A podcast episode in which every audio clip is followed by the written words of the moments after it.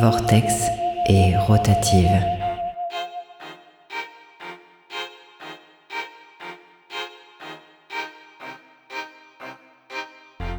L'émission où on vous parle de nos livres de science-fiction préférés.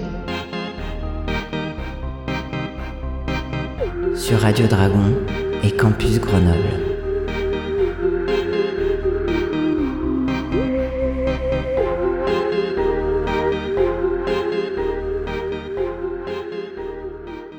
Bonjour. Bonjour. Vous êtes sur Radio Dragon 96.8 et 104.4 et Campus Grenoble 90.8. Aujourd'hui, on va vous parler de Une femme au bord du temps, un roman de Marge Piercy paru en 1976 sous le titre original Women on the Edge of Time. Il aura fallu attendre 46 ans pour que les éditions Guater publient ce classique de la SF féministe dans la traduction française de Marie Coulen.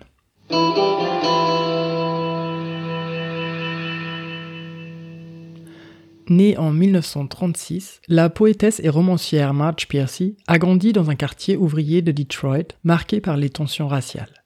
Elle est la première de sa famille à suivre des études supérieures, en littérature, qu'elle finance à l'aide d'une bourse et de deux prix étudiants gagnés grâce à ses écrits. Ne correspondant pas à l'image attendue d'une femme, avec ses points de vue sur la sexualité et ses ambitions littéraires, elle vit des moments difficiles à l'université. Après un premier mariage qui échoue pour les mêmes raisons, elle vit dans une grande pauvreté et enchaîne des boulots mal payés. Elle continue à écrire, mais a du mal à se faire publier en raison de ses opinions féministes.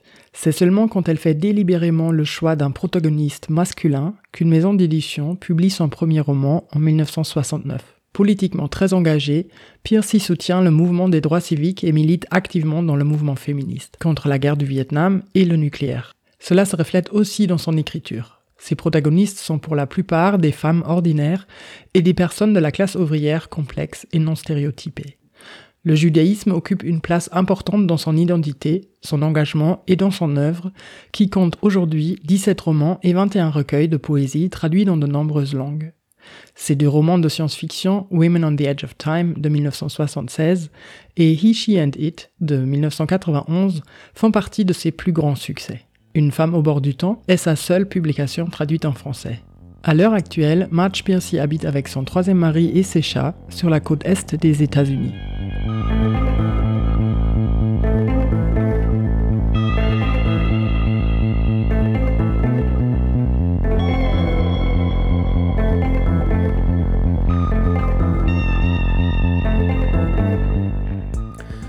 Une femme au bord du temps raconte l'histoire de Connie, une femme d'origine mexicaine aux États-Unis. Elle est internée injustement dans un hôpital psychiatrique pour avoir frappé le petit ami de sa nièce alors qu'il était en train de violenter cette dernière. Alors que Connie est enfermée à l'hôpital, elle va recevoir la visite de Luciente, une personne qui vit dans le futur. Petit à petit, Connie va renforcer cette connexion sensible et elle va pouvoir rendre visite à Luciente à Matapoiset, sa communauté dans une société qui a éliminé une grande partie des inégalités et des oppressions. Le roman est une alternance de chapitres entre les violences de l'enfermement psychiatrique et la découverte d'un monde désirable. Ainsi, Connie se débat face à l'institution médicale et à l'administration états-unienne pour retrouver sa liberté, et ce malgré de lourds traitements médicamenteux imposés, et par ailleurs, elle rencontre les habitantes de Matapoiset et découvre une autre société avec ses fonctionnements égalitaires, de nouvelles évidences et d'autres manières de relationner.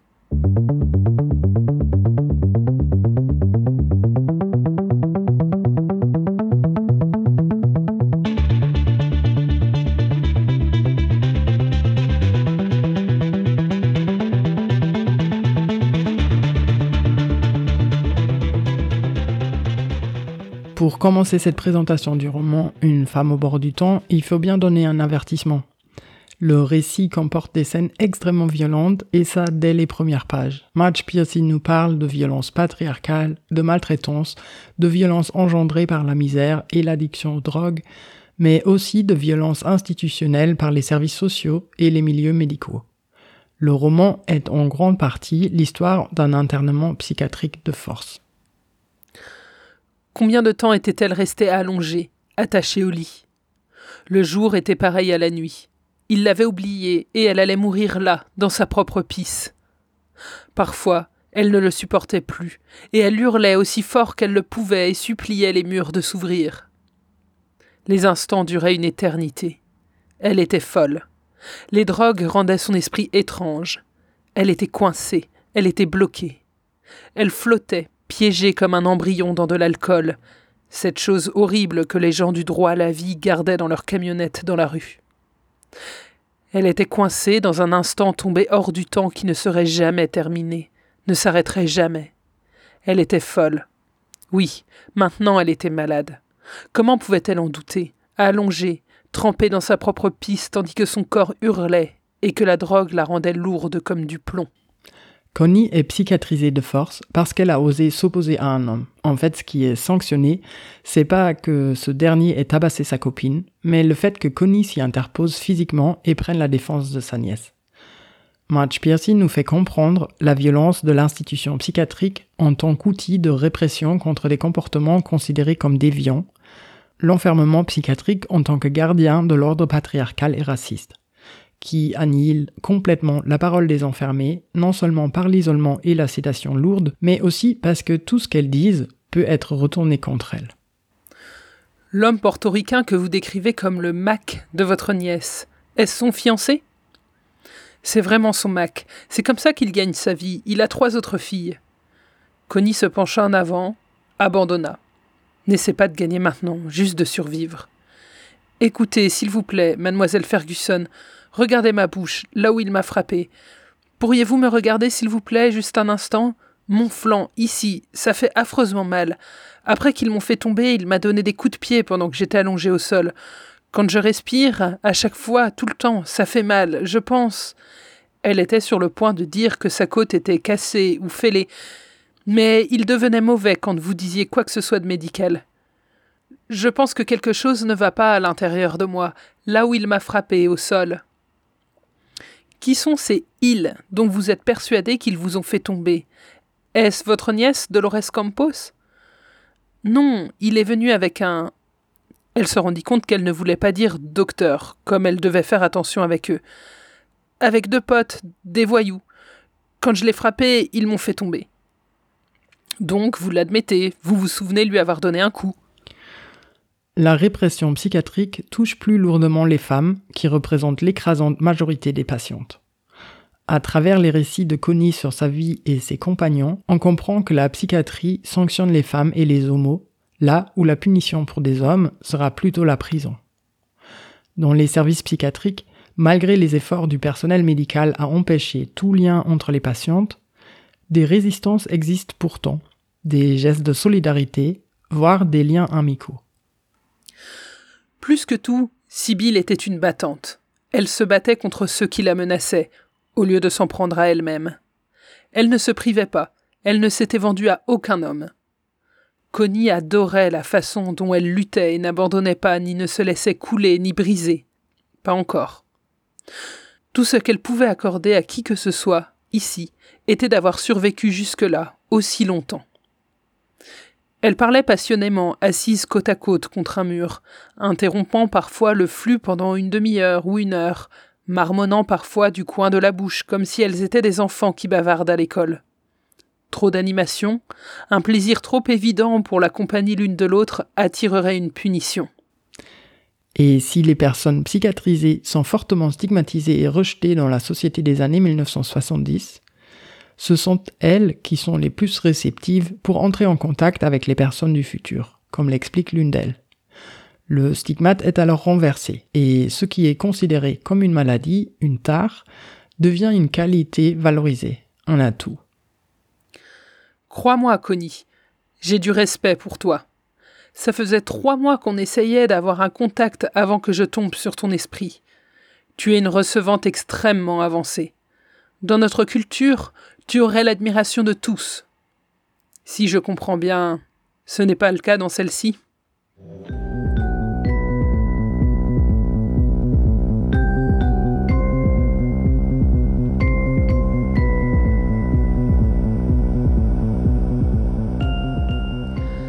Un des trucs vraiment agréables dans le roman Une femme au bord du temps, c'est qu'il est assez long et que Marsh Piercy prend le temps de développer différents enjeux avec finesse.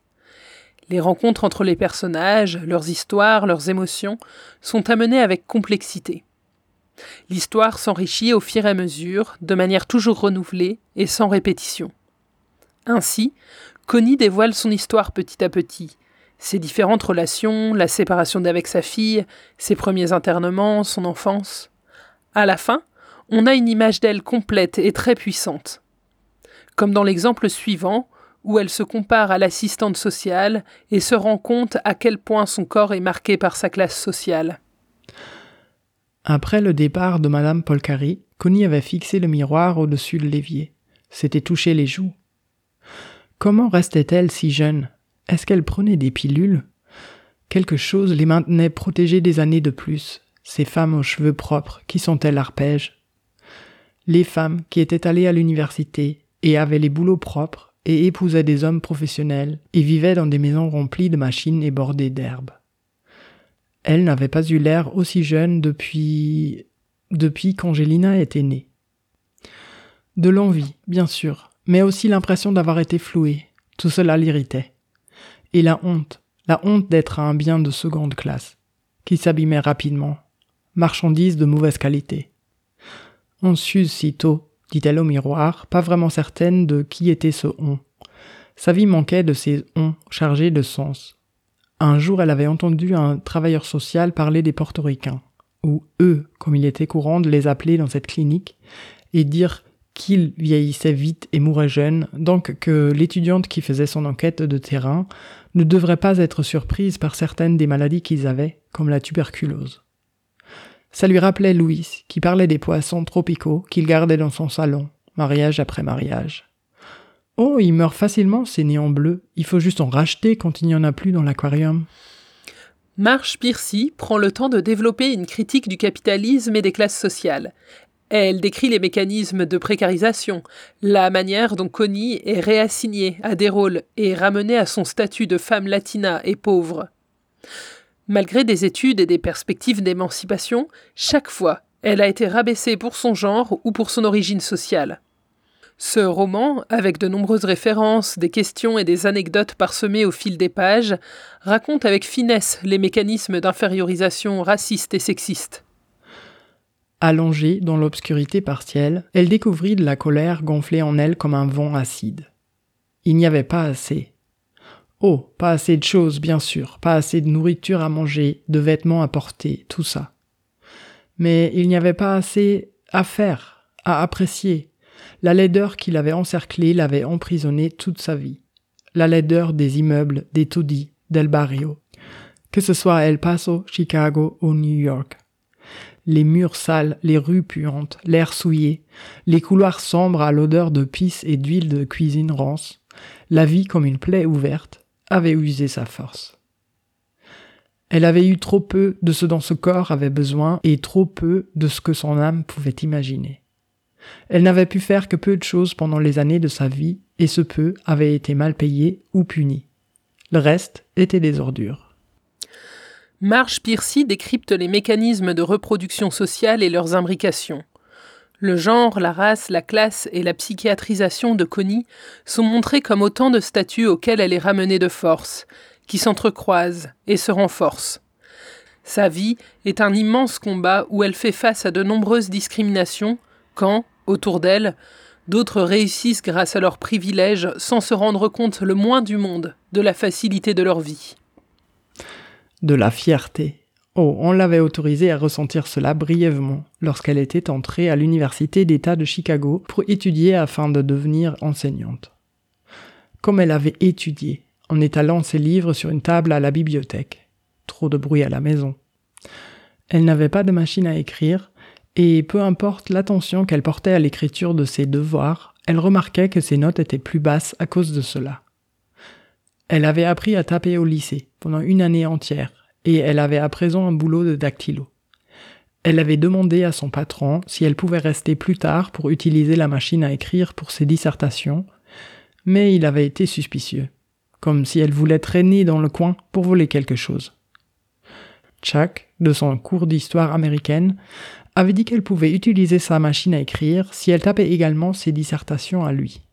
Il avait une machine électrique sophistiquée, mais il ne savait pas taper. Elle avait pensé que c'était étrange, mais avait accepté le marché. Quel marché? Un bébé dans le ventre avant mars et la fin de son éducation, de sa fierté, de son espoir. L'histoire de Connie et les mécanismes sociaux sont très bien décrits. Et de la même manière, Marge Piercy prend aussi le temps de déployer l'univers de Mata Poiset dans toute sa complexité.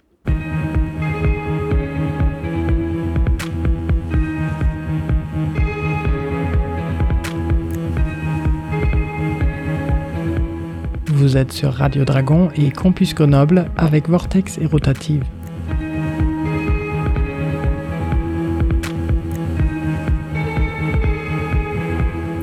Aujourd'hui, on vous parle du roman Une femme au bord du temps de Marge Piercy. Dans Une femme au bord du temps, Marge Piercy se sert d'un procédé classique de la SF, le voyage dans le temps, pour confronter deux modèles de société. La société états-unienne capitaliste, raciste et patriarcale des années 1970 et celle d'un futur utopique bien plus désirable. Dans les nombreux échanges entre Connie et certains personnages du futur, Piercy se sert de la perspective de ces derniers pour formuler une critique du monde présent. Observer le présent des années 1970 depuis l'utopie du futur permet de prendre du recul, de regarder les habitudes avec étonnement, de démasquer des prétextes racistes ou sexistes, de questionner le bien fondé d'un soi-disant ordre des choses. Et les incompréhensions entre les personnages sont alors récurrents comme dans cet extrait quand Lucienne te raconte à Connie son activité en tant que spécialiste de la génétique des plantes. Tu es diplômé d'université? Qu'est-ce que c'est? Ils se fixèrent dans une confusion mutuelle. Où tu vas pour étudier, pour évaluer ton niveau s'énerva Connie. Le niveau de l'eau Non, en tant que société hiérarchisée, vous organisez les classes par niveau Comme les seigneurs et les comtes Luciente avait l'air malheureux.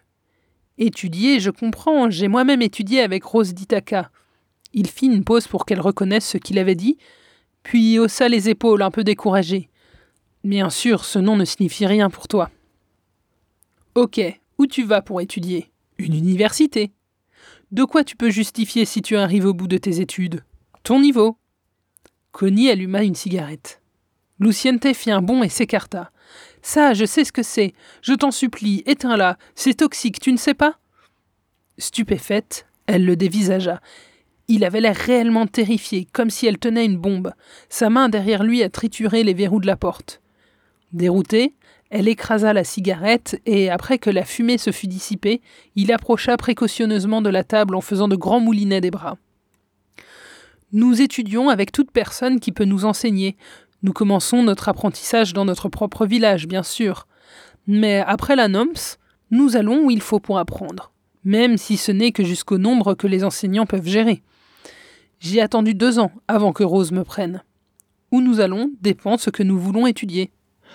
Ce décalage marche dans les deux sens. Souvent, au premier abord, les modes d'organisation et de production du futur semblent incompréhensibles à Connie, ce qui force les interlocutrices à expliquer davantage le fonctionnement de leur société, et du même coup, l'autrice à approfondir et expliciter ses conceptions d'une société plus juste. Et le résultat est vraiment impressionnant. Pierce y développe une société complexe sur la base de principes égalitaires et écologistes, peaufinés dans le détail et réfléchis dans ses effets à long terme où l'assouvissement des besoins et l'épanouissement de chaque personne ont autant de valeur que les intérêts collectifs.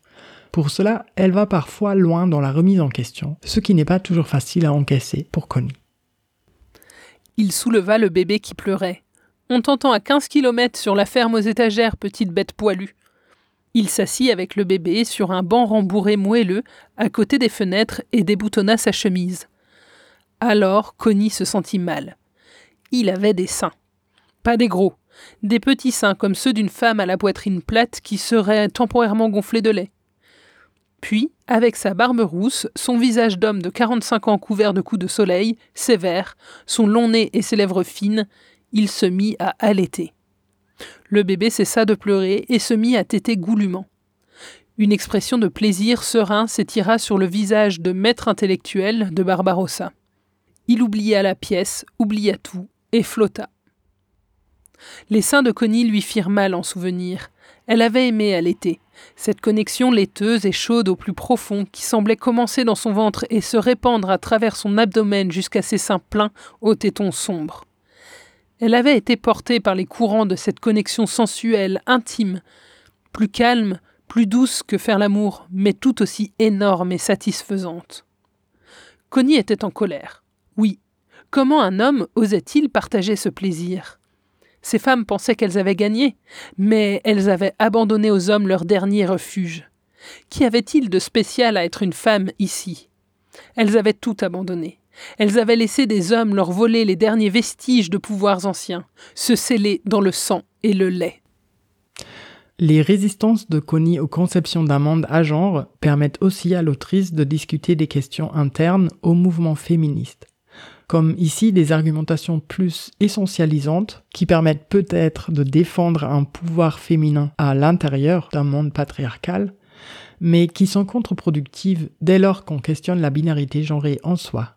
En donnant l'espace pour développer les arguments des deux côtés, Piercy trouve une manière plutôt respectueuse et constructive pour traiter ces débats, que ce soit l'organisation collective et les prises de décision, les tâches de production et le travail reproductif, la gestion des conflits, l'accompagnement à la mort ou la prise en charge des questions de santé mentale, la liste est longue des thématiques pour lesquelles Piercy propose des alternatives concrètes et extrêmement intéressantes. Pour en donner un exemple, à Metapoiset, chaque enfant est accompagné par trois mères qui peuvent être de n'importe quel sexe, et cette maternité prend fin avec l'annonce, un rite de passage dont le moment est décidé par l'enfant et qui marque son entrée dans la communauté en tant que membre égal. La déposer dans une étendue sauvage Seule? La voix de Connie monta dans les aigus.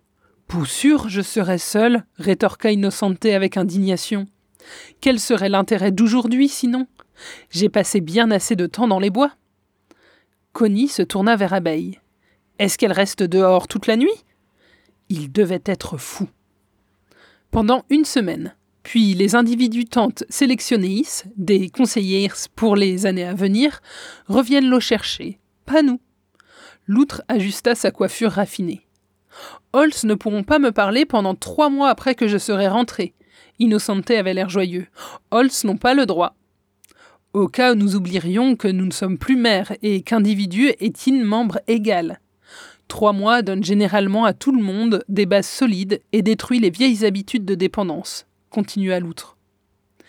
Imaginez qu'elle se casse une jambe, qu'elle se fasse mordre par un serpent, qu'elle est l'appendicite. Abeille lui sourit presque tristement. Nous prenons le risque. Nous n'avons trouvé aucun moyen de briser les dépendances sans quelque risque.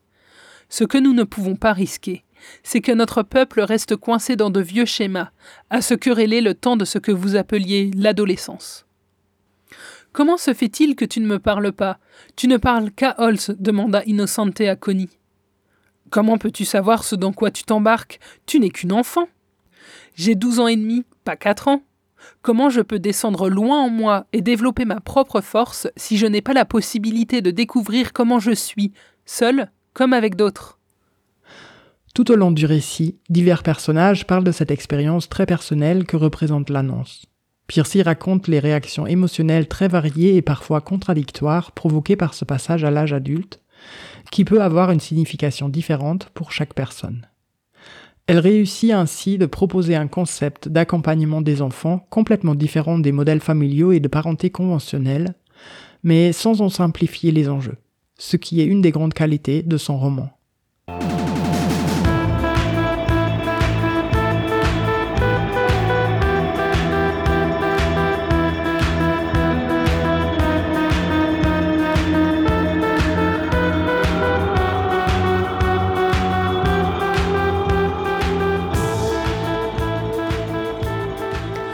Dans la description de Matapoiset, Marge Piercy aborde aussi la question des technologies.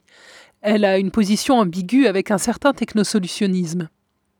La technologie est développée pour résoudre tout un tas de problèmes sociaux et environnementaux, sans que ne soient particulièrement questionnés les enjeux d'extraction de matières premières, de pollution et d'exploitation pour leur production. Cependant, leur usage est questionné pour chaque tâche. Qu'est-ce qui est mécanisé? Qu'est-ce qui fonctionne avec des technologies? Qu'est-ce qui est fait manuellement? Pour quelle chose choisir de dépenser de l'énergie? Il n'y a plus de pain. Nous en cuisons du frais tous les jours. C'était du pain complet aux fruits et chaque morceau a été englouti. Qui cuisine? Quelle est cette viande? demanda Connie entre ses bouchées. De l'oie rôtie. Chacune à notre tour. Faucon, l'individu qui était innocente, tu te souviens, et moi avons rôti l'oie à l'approche. Par roulement, chaque soir, nous avons une chef et quatre assistants. Qui nettoie Fait mécaniquement. Personne ne veut faire la vaisselle. À mon époque non plus. Ça marche vraiment? Mieux qu'avec les individus, plus de patience. Pour faire la vaisselle, nous sommes prêts à dépenser notre précieuse énergie. Une machine ne pourrait-elle pas cuisiner aussi? Pour sûr, mais ce ne serait pas créatif. Être chef, c'est comme être mère. Il faut se porter volontaire. Il faut se sentir appelé. Moi-même, je n'ai pas de don et je ne fais qu'aider en cuisine. Quelques passages nous ont aussi questionnés dans les manières de faire exister les cultures des peuples autochtones d'Amérique du Nord dans la société de Matapoiset.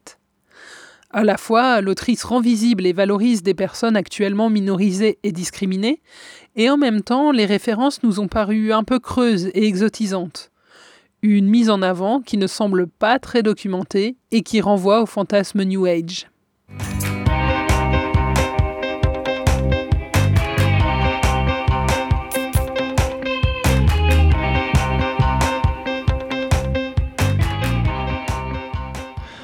Parler d'une société radicalement différente demande aussi un travail radical sur le langage.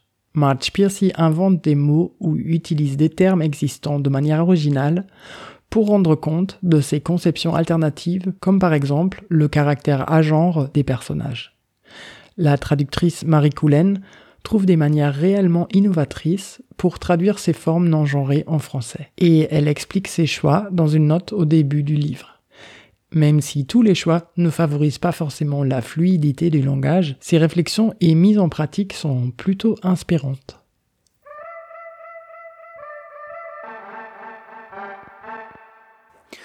Dans une introduction à l'édition américaine de 2016, Marge Piercy revient sur la genèse de ce roman, qui compte parmi ses chefs-d'œuvre.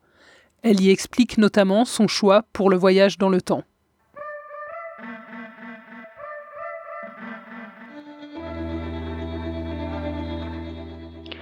J'étais las des hommes blancs aisés qui monopolisaient ce genre. Et je n'avais pas le sentiment qu'ils étaient le type de visiteurs que je préférerais si j'étais une société future positive. Quand j'étais enfant, je me suis d'abord rendu compte que ni l'histoire que l'on m'enseignait, ni les histoires que l'on me racontait n'avaient l'air de mener à moi. Je me suis mise à les arranger. Et j'ai continué à le faire depuis. Nous avons besoin d'un passé qui mène à nous, de la même manière, ce vers quoi nous nous imaginons œuvrer aide à définir les actions que nous considérerons comme envisageables, que celles-ci aillent à produire le futur que nous voulons ou à empêcher le futur que nous craignons.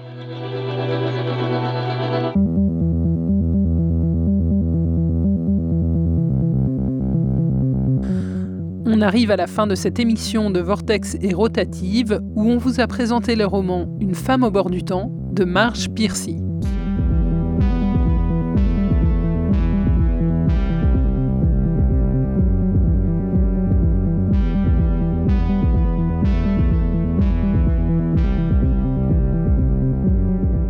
La première publication aux États-Unis date de 1976, mais c'est seulement en avril 2022 qu'il a été publié en français par les éditions Guater. Le roman est traduit par Marie Coulen et fait 519 pages.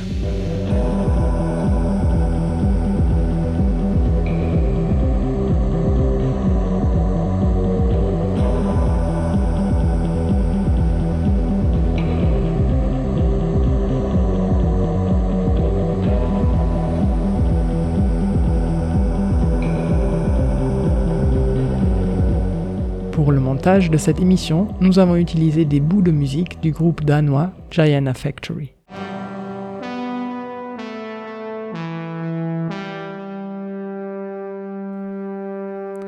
Au revoir. Au revoir et à la prochaine.